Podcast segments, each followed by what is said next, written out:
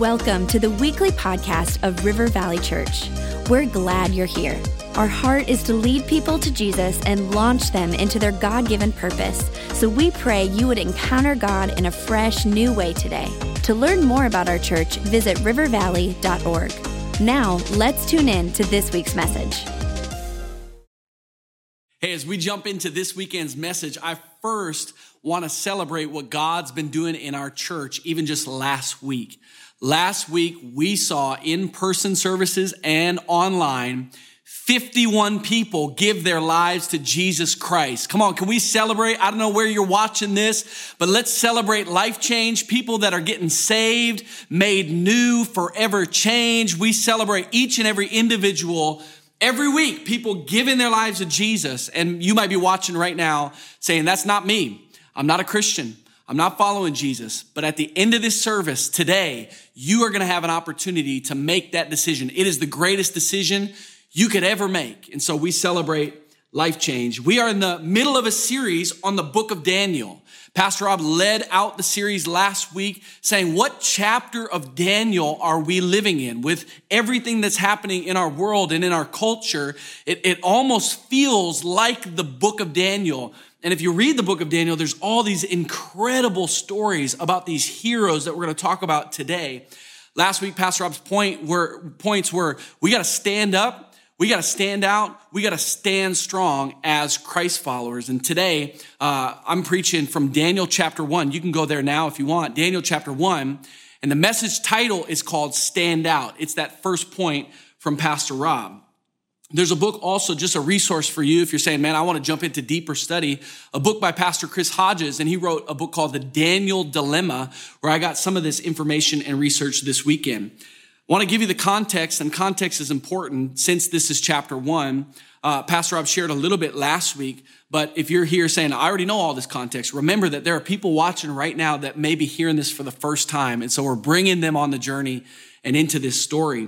But Jerusalem, where the people of God lived, had been overthrown by the Babylonians and these people that took them into captivity and into exile, and they took them to their homeland uh, in Babylon. And so this is where we pick up the story. It's just, it's crazy. They were brought into a foreign land. And a side note, if you're a Christ follower right now, wherever you live, wherever you're watching this from, we live in a foreign land. The Bible says in, in the book of Hebrews that this world is not our home. This is not our destination. We are just here for what the Bible says a vapor amount of time. Here today, gone tomorrow. Our home is with Christ, with God the Father, with the Holy Spirit in heaven for all eternity. But these guys, uh, this, this, the, the Israelites, they're brought to Babylon. And uh, if you're wondering where that is around the world, Right now, it's, it's modern day Iraq. And Babylon was also the place where, where the story of the Tower of Babel happened. That's where we get the word Babylon. And, and in the book of Genesis, chapter 11, uh, here, here's that story just briefly. It says, Then they said, Come, let's, let's build a great city for ourselves with a tower that reaches into the sky. This will make us famous and keep us from being scattered all over the world. Babylon is not just a locality, but it's a mentality. It's not just a location, but it's a way of thinking that God says, This is not how I want you to think. This is not how I want you to live. They were saying, Let's make a great city for ourselves. Let's make us famous. And so God says in verse 9, that's why the city is called Babel, because that is where the Lord confused the people with different languages. In this way, he scattered them all over the world. Anytime you have the Babylon mindset, it will bring mass confusion.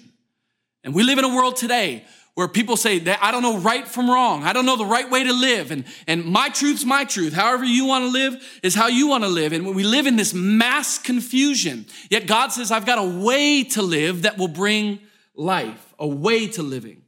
And so these people, the Israelites, they're brought to Babylon to this foreign land. And we find some heroes that are a part of this story Daniel, Mishael, Azariah, and Hananiah. These, these guys are incredible. You might know them by Belteshazzar, Shadrach, Meshach, and Abednego. But the king, the, Babylon was growing so fast, the king said, We need more people to help rule our government, lead our government. And so he had a three year training program for these young, handsome, good looking, uh, literally, the Bible describes them as well educated, well learned from royal families. And they, they picked these young men, these four guys, uh, to be a part of this three year training program to learn in, in the literature and the language of the Babylonians. And so these guys were a part of that. They were also given the food of the king. So, so it was the best food according to the king, the best drinks according to the king. But a part of that food, where we're going in this story, uh, was what the Lord said you're, you're not supposed to eat that food, you're not supposed to drink that. And so let's read this together in uh, Daniel 1, uh, verse 8 through 20. This story is incredible. It says, But Daniel was determined not to defile himself by eating the food and wine given to them by the king. He asked the chief of staff for permission not to eat these unacceptable foods. Now, God had given the chief of staff both respect and affection for Daniel.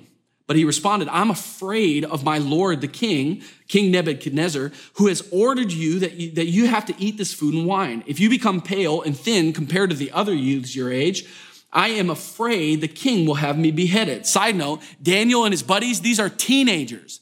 Teenagers that are about to influence culture, that are about to change the way things work in their day and age. They were about to test even the king.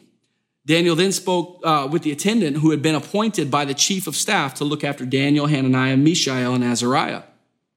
Please test us for 10 days on a diet of vegetables and water. Daniel said, At the end of the 10 days, see how we look compared to the other young men who are eating the king's food. Then make your decision in light of what you see. The attendant agreed to Daniel's suggestion and tested them for 10 days. Check it out. At the end of 10 days, Daniel and his three friends looked healthier and better nourished than the young men who had been eating the food assigned by the king. So after that, the attendant fed them only vegetables instead of the food and wine provided for the others. God gave these four men an unusual aptitude for understanding every aspect of literature and wisdom. He gave them favor. And God gave Daniel the special ability to interpret the meanings of visions and dreams. When the three years was over, uh, the chief of staff brought all the young men to King Nebuchadnezzar. The king talked with them. And I love this. No one impressed the king as much as Daniel, Hananiah, Mishael, and Azariah. So they entered the royal service to help lead the country. When the king consulted them in, many, in any matter requiring wisdom and balanced judgment, he found them 10 times more capable, 10 times more capable than any of the magicians and enchanters in his, in, in his entire kingdom. The title of this message is Pastor Rob's first point from last week. It's titled Stand Out we are called to stand out. Let's pray together. I know we've already said a lot, gave a lot of context, but let's welcome the Lord into this moment. Lord, we thank you today for your presence and that your word speaks to us. And Lord, I just pray that through this story from Daniel chapter one, it would ignite within us a hunger, a thirst to stand out, to look differently than the world looks, to be a light in the dark, to look like Jesus. I pray these things in Jesus' name. If you're watching at home, say amen. Amen. I grew up always with this desire to stand out, to, to, to look differently. It was part of like this uh, class clown complex. I, I just, I wanted to be noticed. I wanted to be known. It was a part of me. The problem is, most times when I was younger, I made myself look like a fool. And, and so I'm, I'm going out on a limb here to share this story, just so it's a, a, little leap of faith. There's a little bit of risk involved. And so just go with me. I hope you give me the grace today. I want to share this story. I was in third grade. And uh, in third grade, it was it was it was mile day. Anybody remember mile day? You remember the day that we were going to run the miles, the worst day of school of all time, uh, and you, you kind of gear up for weeks. I was gearing up like, oh my! I wasn't practicing. I was just panicking uh, like I got to run the mile. We got to run the mile, and I hated it. First grade just was a flop. Second grade flop. Third grade, I, I, I was I was determined. Man, I'm gonna, I'm going to do something different this year. And, and unfortunately, uh, mile day for me, gym class was right after lunch. So I just I had just eaten a big lunch and, and uh, we were getting ready for mile day. I was in PE class. And so before the mile, uh, Mrs. Foss, our teacher, had us all stretching. So let's get a good stretch in. And me, I wanted to, I want to stand out. Today was my day. I was going to run a record mile. It's going to be my best mile ever. And so we're all stretching. And so I'm going to stretch. I'm going to run the fastest mile and I'm going to stretch better than everybody else. And so to impress the class, impress Mrs. Foss, get everybody geared up. This is the best day ever. I'm, I'm, I'm, I'm going to attack it this year. It's going to be different. And I said, uh, I, I wonder if I could stretch so good that I'm going to stretch and get my leg over my head. And so I start trying to get my leg over my head. And I, I wasn't a gymnast, I wasn't flexible at all, um, but I did it. I got my leg over my head. It was incredible. The, the, I, I, felt like the class started cheering for me. I couldn't believe this happened. And in one second, it felt like every muscle in my whole body cramped up and, and like just contracted, like, oh, this is farther than my leg should go. And, and in trying to get my leg down, it got caught just for a second, just a fraction of a second, got caught on my head and I couldn't get it down. And I ended up letting out a little bit of gas in that moment that the whole class could hear. And, uh, and even my teacher, Mrs. Foss, started laughing at me. It was, it was the worst day of all time. It, like I, I was gearing up and then I, then I went out to run a 13 minute mile. It was uh, worst day of my life. So uh, there's the story. But that was a, this drive within me to stand out. Uh, today, even at 31 years old, I stand out, and I'm not, I'm not even trying to stand out anymore because I'm trying to avoid these awkward situations. And I was at a store the other day, um, and they had some camping gear. Just I walked in, and this place is packed. Like this is the place to be. This is up, this is incredible, packed in here. Sales associates, right? They're greeting, and and right at the front, they got all this camping gear, and they got these lawn chairs. And and I was thinking to myself, man, I've been seeing in my neighborhood people just sitting in their lawn chairs in their driveways, and uh, that must be the thing to do. Kaylee, my wife, we got to get some lawn chairs. And I saw these this this. Uh, the 1699 1699 for a lawn chair. This is incredible. They had all these ones. Some of them are like rockers and some of them like got headrests and like some of them were way over the top. Four cup holders. This one 1699 this is what i was looking for. Just something. It didn't have a back to it. It didn't have arms. It was just kind of like a little bench and i was like 1699 we could get two of those right now. Let's like let's invest in some lawn chairs. This is incredible. And i i sat down in this store. I sat right down and it was as if I hadn't touched anything. That's how fast I hit the floor. Just right, the whole store saw it. I was in front of my children. It, it was, uh, it reminded me of third grade, the most humiliating day of my life. But I've always had this drive to stand out. Those are silly stories, but here's the point. As a Christ follower, you are called to stand out. You are called to look differently. The Bible says, Jesus says that we are called to be salt and light to the world. We don't need more Christians trying to just be the brightest where it's the lightest. Let's go to church this many times. Let's get in this many groups. Let's get this many serving. Let's get into all this stuff. Those are good things, but that's being bright where it's already light. We are called to be light in the dark. Hopefully, I can get an amen somewhere across the world. Point number one here, here we go. Ready? We're talking about standing out. Standing out means influencing the culture not isolating from it. And sometimes we think like, man, if we're gonna live for Jesus, we're gonna live the right way, then we're gonna, we, we should probably just, we should probably just hide. We should probably just tuck ourselves away and just buckle down and let's just wait it out. We're gonna do the best that we can. We're just gonna hide. We're just gonna be hidden. This is what we're gonna be.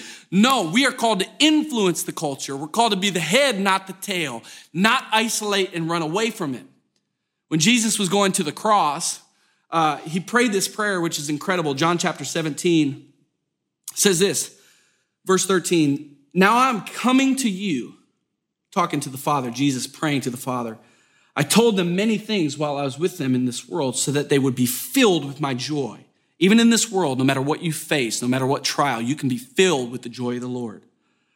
I have given them your word, and the world hates them because they do not belong to the world just as I do not belong to the world. And this is what he says to the Father I'm not asking you, Father God, to take them out of the world, but to keep them safe from the evil one. They do not belong to this world any more than I do. Make them holy by your truth. Teach them your word, which is truth. Just as you sent me into this world, I am sending them into the world. You are in this world in 2020 because Jesus has sent you here. You got a plan and a purpose for your life. We got a job to do. We got to go. Rather than running away from it, we got to get into it. This is what we're called to do. Point number two, we're moving quick. Don't hang up your harps. You're thinking, like, what? I don't know a harp, harp player. I've never seen a harp player in my life. Don't hang up your harps. And here's the point these exile, these people that were in exile in the Bible, there's, there's two reactions that we see from two other books, the book of Psalms and, and the book of Jeremiah. Psalms 137 has this certain reaction from people that were brought into captivity. It says this, besides the rivers of Babylon, we sat and wept as we thought of our home in Jerusalem. We wept. We put away our harps. We hung them up. We put them on the branches of poplar trees. For our captors demanded a song from us. Our tormentors insisted on a joyful hymn. Sing us one of those songs of Jerusalem. But how can we sing the songs of the Lord while in a pagan land? I just want to say this isn't, my, isn't in my notes, but Acts chapter 16 talks about Paul and Silas.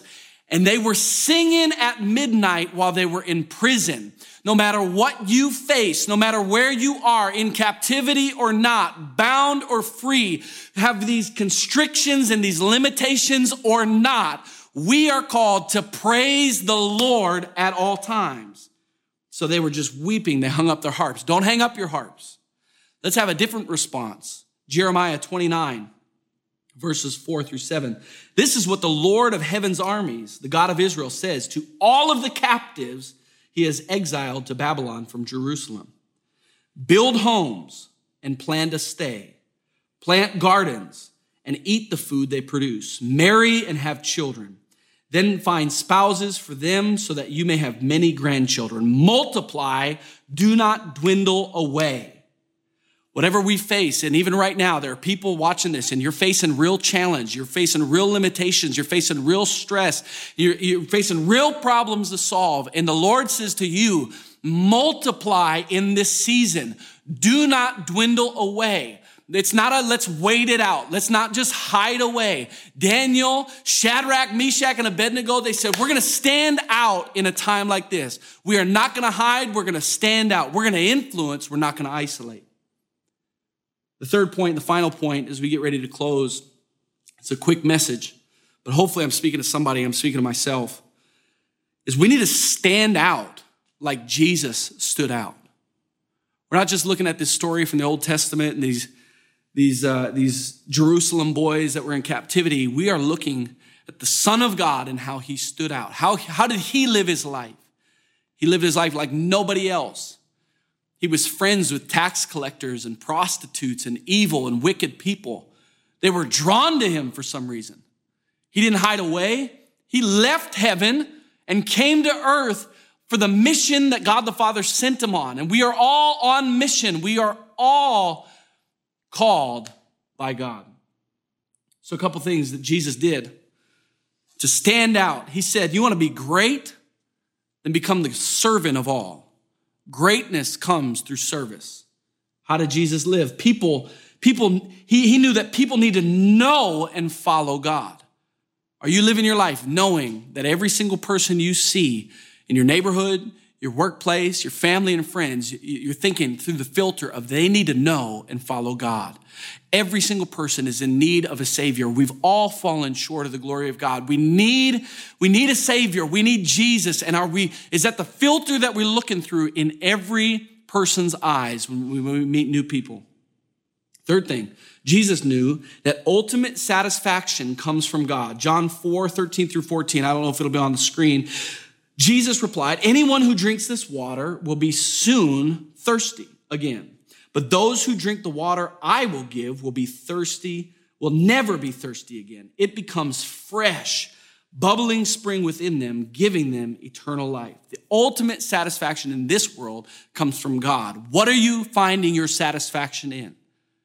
Something that, that thrills for a moment and then you're hungry for more or do you find your satisfaction in God, knowing that He is the only one who can satisfy the emptiness or the void or the craving in your life?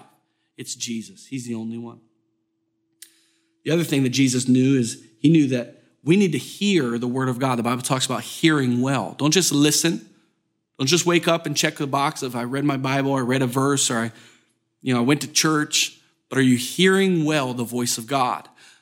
The Holy Spirit wants to speak to you and build within you godly character, godly conviction, the right way to live.